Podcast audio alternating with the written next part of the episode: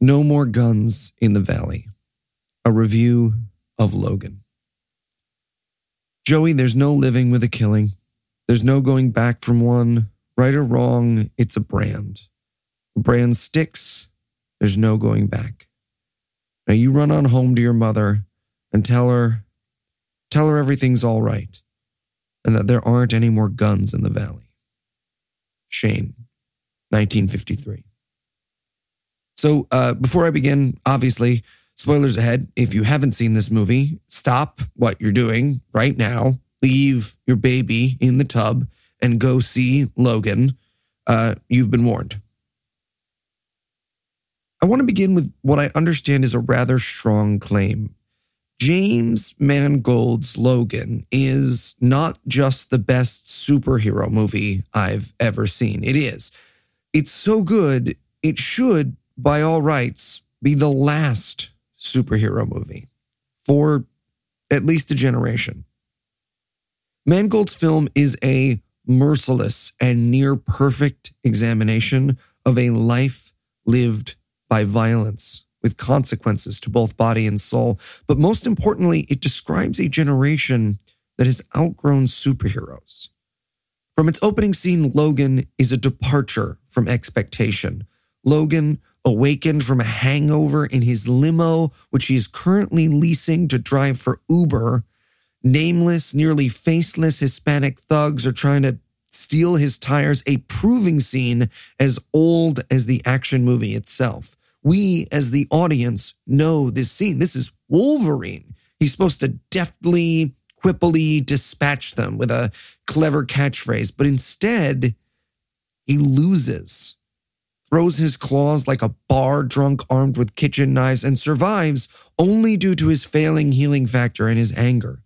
Helplessly tossing a tire iron after his escaping assailant's car. We, the audience, are made aware right away this is not a superhero movie we have ever seen before. The James Howlett of this film is weakened. He's a limping shade of his former superhero self, no longer Wolverine, but truly, as the title implies, Logan. Logan is a movie about what makes us strong turning against us. Logan's body fails him, is, in fact, killing him. A life of violence is manifested in a broken body full of scars, his claws, his strength, useless in a world that has defeated him without a battle. Meanwhile, his mentor, Charles Xavier, the world's most powerful mutant, has lost control of his own mind. His ultimate power, the power to stop time, has turned into an unexpected ticking time bomb. The incident in Westchester hangs like a cloud over the film, the site of course, is Xavier's School for Gifted Youngsters. We can guess that in the first of Charles's seizures, he has killed the last of his pupils, and it has taken his sanity and his safety with it. Charles Xavier, who only ever wanted to protect mutant kind, proves its destruction. First time I heard about Wolverine, I was seven years old. My father's collection of comics had long ago been deemed too violent by my mother, but on the rare nights my father got home early enough to put me to bed, the X Men were my bedtime stories. Before I ever saw the panels themselves, Wolverine loved and lost Jean Grey in my mind's eye. I clutched my knees and lay awake thinking about the Morlocks that might be underneath my bed. I witnessed the birth of the X Men on film from the excellent comic book loyal animated series to its clumsy teen reboot and X Men Evolution to its even clunkier premiere on screen. Since then, we comic book fans have closely followed a variety of successes and failures. We watched Batman soar in Nolan's reboot, only to be horrified by the lessons it taught Hollywood and the Batman versus Supermans and Suicide Squads that those lessons yielded. And with each film, it has dawned on us more and more that the mold of the superhero appears to be broken.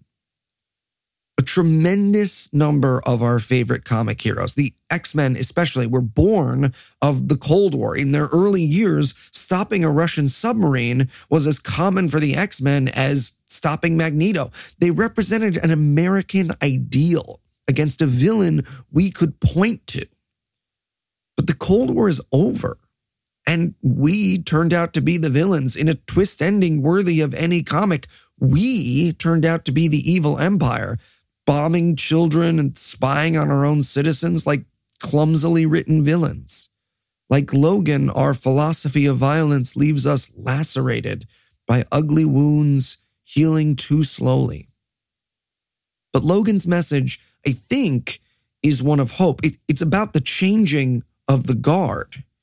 The contrast between the aging Logan and the young Laura, exquisitely played by Dafne Keen, by the way, is the blood in the veins of the film. It's no coincidence that she is Hispanic, female, and a refugee. She succeeds where he fails. She delivers a eulogy for her fallen father figure where he is unable. She kills X24 and all too on the nose version of Logan as Killing Machine, in my opinion, when he cannot. But more importantly, she is able to rise above her circumstance.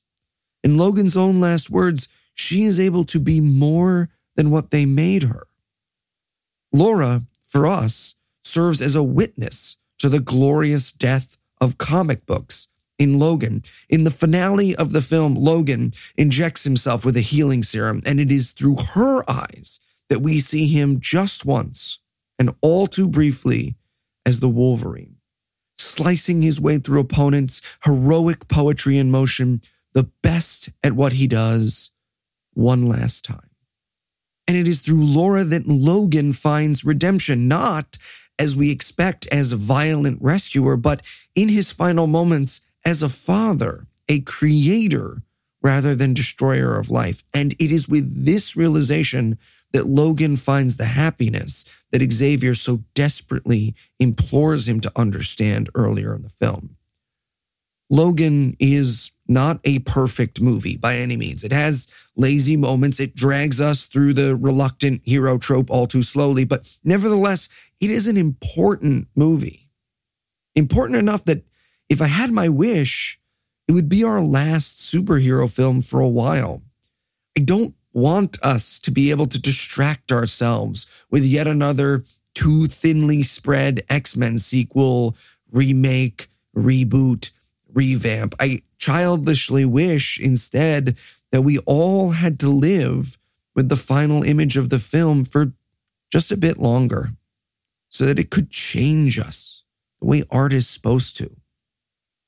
Laura, the battle done and her father buried, turns the homemade wooden cross on its side, and the cross becomes an X. Like the movie, a perfect and surprising monument to the last great X Man.